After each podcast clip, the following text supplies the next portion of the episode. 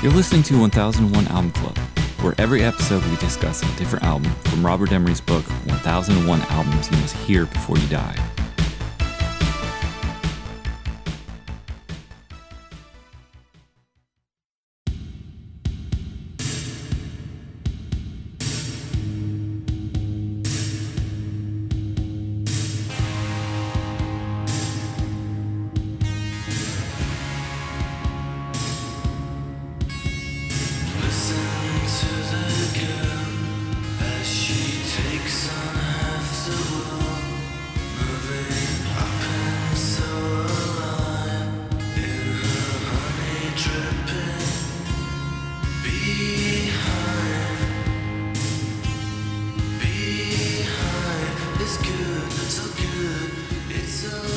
For this episode, we'll be talking about the Jesus and Mary chain, Psycho Candy. In the room, I have Anne Hey.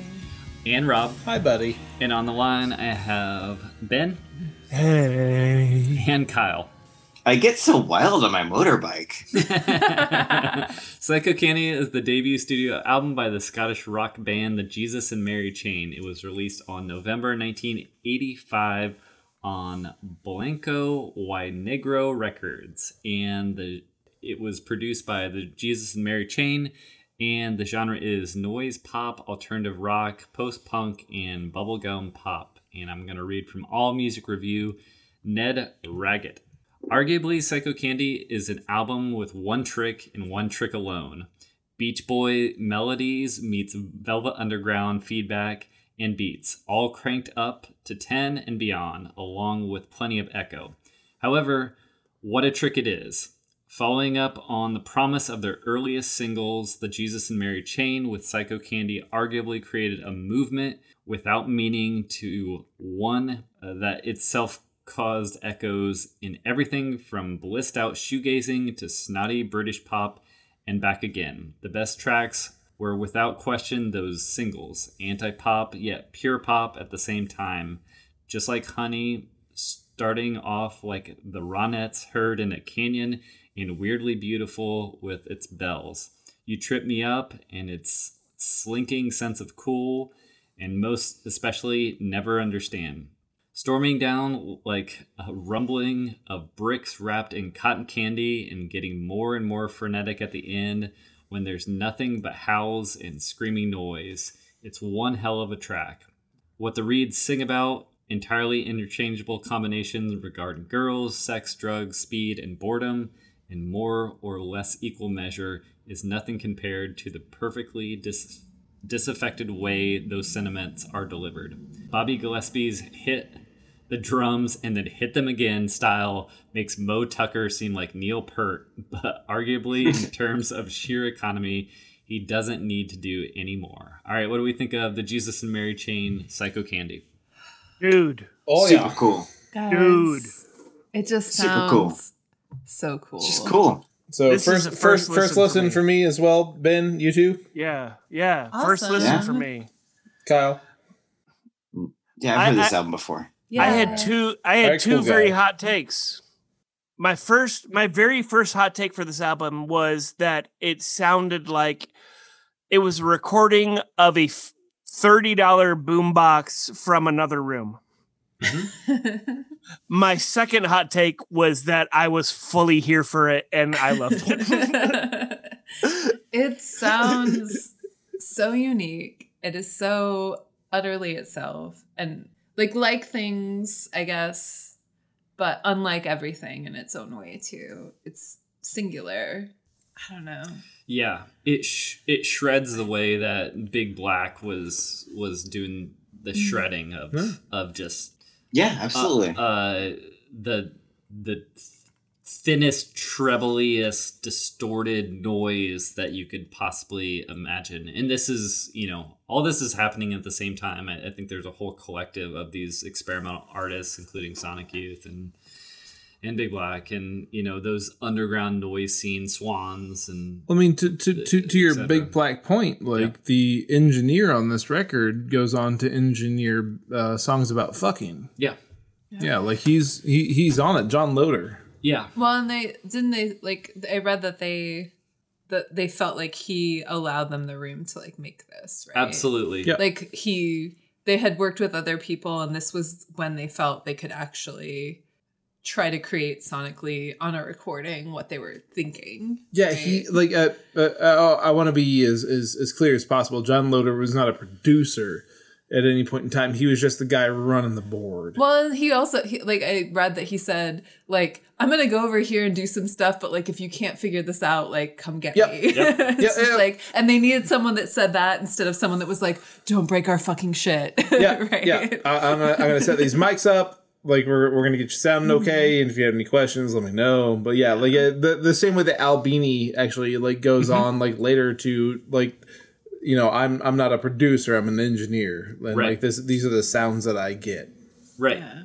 Yeah, and it, that's the advice of Rough Trade Records, Geoff Geoff Travis. I mean, he he got the group into that Southern Studios in North London, and they're famous for doing DIY bands such as Crass, such as Conflict, and all those you know Well, to the point where Southern John records. Yeah, John Loder is considered the quote unquote or quote ninth member of Crass unquote. Yeah, Yeah. I could hear Crass. I, that makes so much sense. Yeah. Crass absolutely Yeah. came out of this same recording situation. yeah, right? and Yeah. so it was yeah, and Awesome. they they needed that because they went to those other recording studios and all those people were horrified about what they wanted to do. They said, you know, mix it and they said, but it's in the red and they're like, "Good. Keep it there." you know, they would they pushed it. They, they pushed wanted this to break envelope. glass and they wouldn't let them. Yeah. And I think that like the way it sounds like a boombox in the next room feels like that's part of how my response to it works. So like Ben, Rob, listening to the first time, like, I don't know, what did you think of that? Like I mean, it, it a lot of it reminded me of Nirvana from uh, like uh, oh shit. What the hell's the uh? Come on, all you people now, smell honey, brother. Everybody get together. In utero? It- no, the uh, off of Bleach? Uh, uh, no, o- o- off of uh, Never mind. off of never mind. The, uh, come on, people Pin- now, smile on your brother. Pin- Everybody get together. Oh, Territorial no, no, no, pissings? No, not Yeah, God, territorial I mean, yeah, pissings. probably That's all the of name it. of the song. no, it's not. yes, it is. Kyle, what the hell's the name of that? What the hell's the name Birch of the song? is off, right. off Never Nevermind. Kyle Uh, says Birch is right. no, Territorial Pissings is off of uh, In Utero. Get out Rob, of you're so wrong. It's weird. Ugh. Don't think I'm that drink. guys. Don't think I'm that drink. We're, we're great guars. It's I'm sure you're gonna remember it better after that drink. No, fuck off, you piece of shit. I don't mean that, Kyle. I love you so much. I'm so sorry I said that to you. I'm so sorry. oh, Uh, but no, um, honestly, Uh, like, what territorial pissings is on the second studio album by American rock band Nirvana? Is it the Uh, first track of Sight 2? Or am I mistaken? I was It's really thinking. while. That, I, I thought you guys were saying Scentless Apprentice, and uh, What? honestly, that's on my bad. That, that's, that's totally my bad that's all his bad, y'all. because uh, that that was uh, I, I was getting I was I was getting confused with that other Stu Albini thing that happens a little bit later on in this book. So However, I'm Jesus going to say Jesus and Mary Chain. Goodness gracious me, what a wonderful find!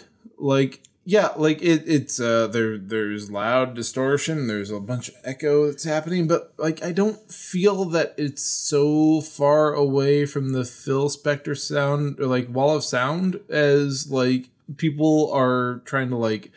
It's it's different enough and like exciting enough Mm-hmm. for like you know for a new crop of critics to be like wow yeah, I think I've it's a comment heard, on it, you know? never heard this before but at the same time i think you kind of heard it before yeah, and I it's just think- it, it's just now it's like the noise has like a more of a voice right. It's not on this album, but I think this band had a s- very striking attitude and accomplished a lot with their first single, Upside Down. And that single, when you listen to that, it is not like this. It is pure, it is noise rock. It is, if someone put that on, they would think something was wrong with their needle. like It- on and stars and noise boughton Yes. like that level. Mhm. okay Yeah, it Mhm. still has a bit of a beat and it's still, you know, rock and roll. It's Velvet Underground rock and roll, but it has such a chaotic instrumentation to it that uh, I think a lot of people were just like, what happened? You know, this band is is doing something and you're either for it or you're against it, you know, but they're literally taking the Velvet Underground ideas and then pushing them into that 50s girl group bubblegum pop Right. sensibility and in Yeah. pulling this out and uh, because that's what they said that they were inspired by like the shangri-las Mhm. and like Mhm. they thought you could like the beach boys and the velvet underground and they didn't understand Yeah. people that wouldn't let you do both right I mean, the Ramones were fine with it. right exactly so it, No, it- it's just yeah. it's just a different wall right I like how they they opened like the first track I think with like the "Be My Baby," Yeah. like drum and bass intro, and then they keep bringing it back. yep Like the first track, it I was like, "Oh, the cool," whole thing yeah Yeah. and then it happens like a couple more times. It's like, guys, Yeah, and they said that this recording, when you we're listening to this, this is really controlled. I mean, very, very controlled. Yeah. You can you can tell they're they're working their ass off to make everything like polished in the way that they want to make it polished. They wanted Absolutely, to sound exactly absolutely. like this. And they were sort of famously, they would show up wasted to every gig. Like they got on BBC Two and they were just drunk at 10 a.m. Um, they wouldn't let them do it live. There were riots at all their shows. But when they recorded this album, they were sober as lords, like very like hmm just focused on making this piece of art because they cared about what they felt like it needed to sound like, right? Yeah. So, and you can hear that that care in it. It's it's just it's like its own artifact. Yeah.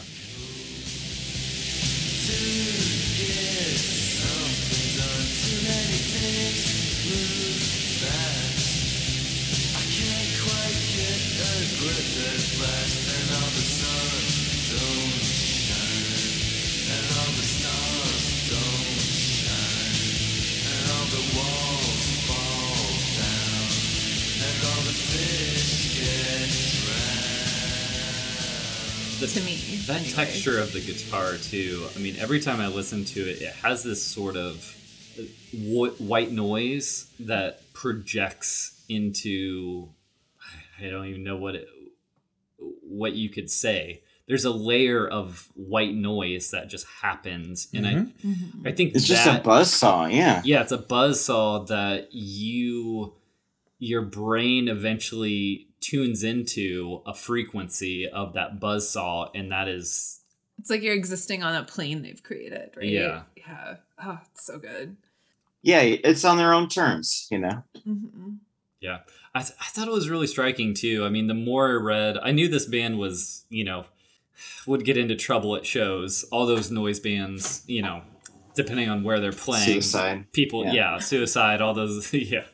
Well, people are either going to be for or against it and most of the time it's it's not for it depending on where you're playing It but I had, rubs the wrong way for most people. I had no idea how many people would just like get on stage and be furious and smash their it sounded equipment really and- scary. Yeah. It also sounded like people they got a reputation for that, so then people would just show up if they wanted to fight people, yes which is like Yeah, That's the worst of the. Uh, like I do not want to have a show where Rude. most of the people are there to just like like people will come with baseball bats and stuff. I'm glad you guys smash tuned out, and I know it's hard to go out, but oh, it's like a Rube Goldberg machine of just a bad time. oh god they were like the lighting rig fell down and like smashed one of the security's heads and he wouldn't come back and they were talking about how he had like jumped through windows in iran or something Yeah. like during the revolution and he was like i will not go to this fucking jesus and mary jane show i'm done Like, yeah he's like i'm done doing security for you guys i was in the sas but not anymore like what did you guys think about Taste of Cindy? I've got two stars next to it, but I have three stars next What does to that in mean, a Rob? hole, which in a hole has methinks Nirvana liked this song. as you as you refer to your brain methinks yeah, i love it as I do. No, I, I, I man, there, more, more or less, there's a star next to everything. Like I, I think I took a couple of breaks, like where I walked away from like the uh the thing I was listening to because doing a Bluetooth thing. But like I, I I didn't dislike anything that was on here. But like the the weird deep dive dumb shit that I did was all about the uh, engineer. So um John Loder uh, was the engineer on this, and uh, he di- he died in 05 of a brain tumor. Uh, but of his works, we are getting in this book. Um, uh, PJ Harvey's "Rid of Me." He did uh, songs about fucking. He did uh, Fugazi's "13 Songs." He did Ministry's "Twitch," and he did Shellac's uh, "the uh, the Futurist." So he's got Alright. a thing going. He absolutely does. He Nice. he was uh he was part of the Crass collective, and when Crass didn't want to fucking like do records with certain people, he was like, "Well, these guys got something, so I'm gonna start Southern Records." And so with the Southern Records thing, uh, he has such luminaries as Babes in Toyland, Joan of Arc, Les Savy Fav, No Means No, The Owl Service, The Paper Chase, Race Bannon, Bloomington, motherfuckers, Sweep the Leg Johnny, that those guys that aren't morphine with the fucking alto bass, uh, ten grand, and uh, Will Whitmore. Like, oh, cool. yeah, no, he and he was also one of the first people that was like, yeah, e-zines. Yeah, okay, so electronic magazines, you can use my server and we'll put all of these things up. Like you like yeah, like he what a he- fucking cool dude, John Loder. I know that we're only getting rid of me out of those uh those things that I was talking about, but rid of me fucking rules Yeah. and yeah, like he he has a he has a solid place as a uh, as an engineer that like brought a brand new sound in. Uh, yeah, I, I love this record. So how Um, did you run across it?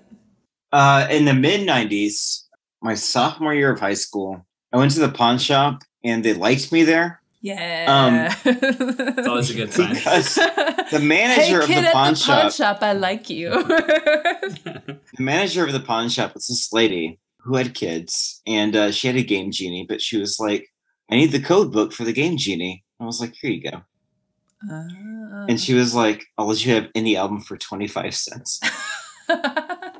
So I got this album. I got like. Nitzer Ebb. I got Einstürzende Neubauten. Like I got The Ah, Cure. Like I got. Faith No More. I got a shitload of tapes nice. for a quarter a pop Yeah. in 1996, 95. Yeah. I re- see. So like, I didn't run into this man till college, and really just this album. I haven't heard any much of else by Jesus and Mary Chain. But I do remember being in my like young twenties, feeling very lost, and just listening to this over and over again. It's there's great. this- yeah. There's this incredible wash of sound, and like It's atmospheric. Yeah. it's mournful, but it's like encouraging. It makes you feel Uh-huh. cool, and it also Absolutely. like it really resonated with me. Like I think I read that they were fighting over who had to sing because nobody wanted to fucking do it, Yep. and I feel that.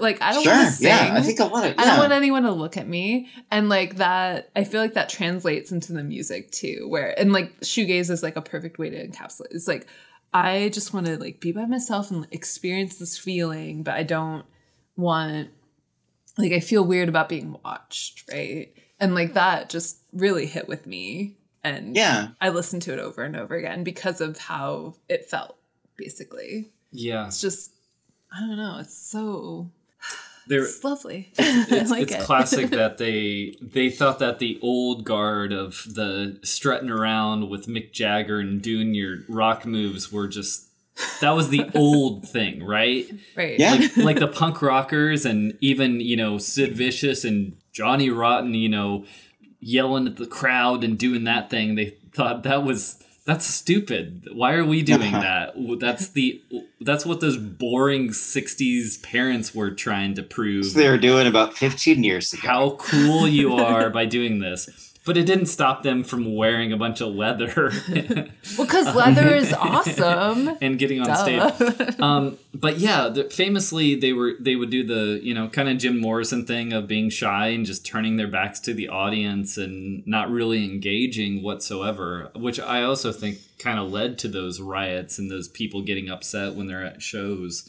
because obviously, you know, Why are you up there? You don't even want to be up there, You- right? We just got over Vatican One. Why are you doing this back to us? We're at Vatican Two. yeah, exactly.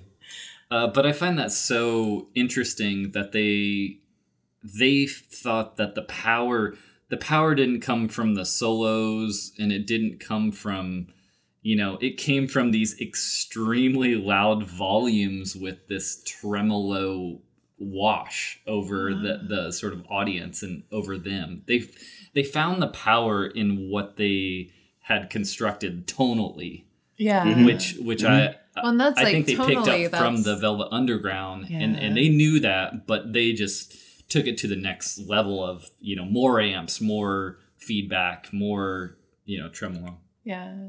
And that's interesting too to think about because like tonally w- over and over it says like white noise Mm-hmm. and like I super engage with ambient music like music for airports is my jam, right? Oh, we remember. And and so yeah, could talk about it forever, right? But like this is also that, but it allows me to incorporate my interest in like super cool rock and roll stuff. And I think something I read was also like Scorpio Rising and like yeah, totally.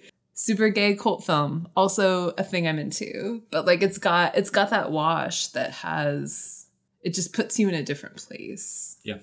Um yeah, no, just- absolutely. It's, it's such a it's such a blessing. It's so great. Like I mean, the feedback on this is big, but it's also very like Soothing. intentional. Yeah, Yeah. Yeah. very intentional. Yeah. It doesn't uh it doesn't offend. no, That's the weird part.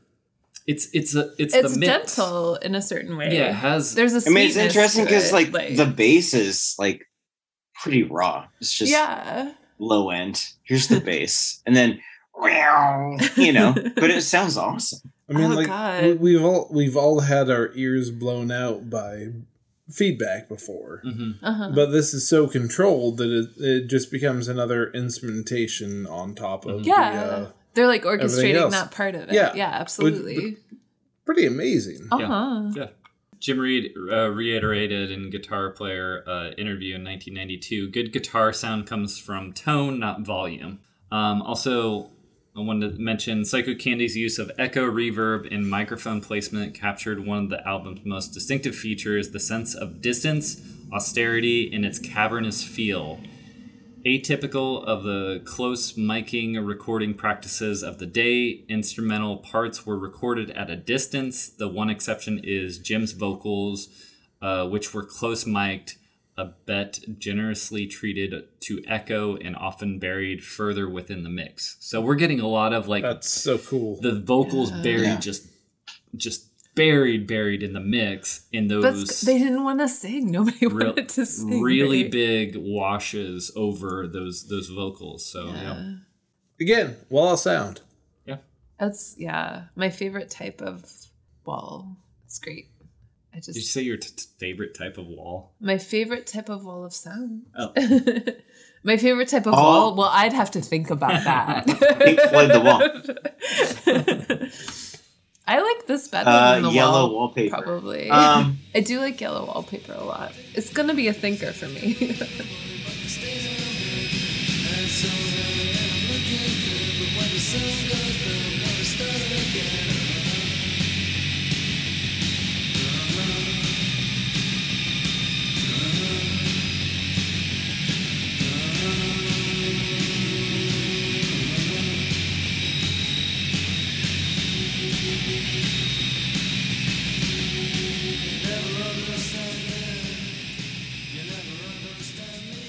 Completed in six weeks, modest budget of seventeen thousand pounds.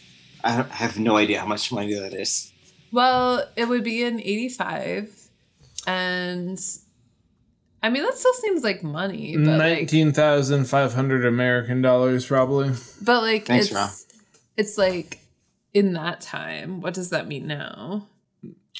Uh, but we're going by that that We're we're we're, period we're, of time. we're, we're going by the time where we could Yeah. all go to college for twenty thousand dollars total. Cool. Sounds fun, right? And you could buy cool tapes for 50 cents from the pawn shop. if you were friends with the pawn Yeah, shop Because lady. you let the Because manager you borrow let your Game have your Game code book. Genie code book. Uh, I do have a confession to make about I'm the oldest man alive. Yeah. When I started listening to this band, I really thought it was just a drum machine. Oh, I I, was- totally thought it was, was a drum like- machine. Yeah, I was like, "There's no way someone's it's a guy. Playing. Well, and so they. You read about I mean, that just guy, last right? week we had Big Black, right? Yeah, yeah, yeah. but, but- they they had like a drummer who wasn't really like in their vibe, hmm and then the like one of the guys that helped them like find an audience was like. I'll just stand up and beat on these two drums or whatever. it's like, that's perfect. We were really hoping someone would just be on two drums, like Yeah. not a lot of drums. Yeah, there's been numerous uh, bands who have uh, mimicked this sort of Velvet Underground, Moe Tucker style. Oh, of, I've of seen drumming. one. I can think Hard of it. Candy Hearts. Oh, which, which one? oh, when we like Alex and Joe, they had a show at their house. oh, okay, They were called like they were called something like the Velvet Underground, okay. But it was Wait, just what? What was this? I don't know. Alex I don't, Cornia and Joe? their house, they had a show. There was a oh, band yeah, I there believe it. that was like a Velvet Underground adjacent band. They named themselves after. Was it something. caused the shroom? No. Was she playing a trumpet? No, it wasn't. It wasn't exact time. Was it Cause the Shroom? I don't know. no, more I can't. this. It was. They were from Muncie or something. I don't know, man. I don't remember. They were from Muncie. Let's start that band. Yeah, Cocaine Wolves. yeah. Jason Nice Skeleton Crew. Hey, uh, I good saw band. them in your basement. they gave me a bumper sticker like I had a car.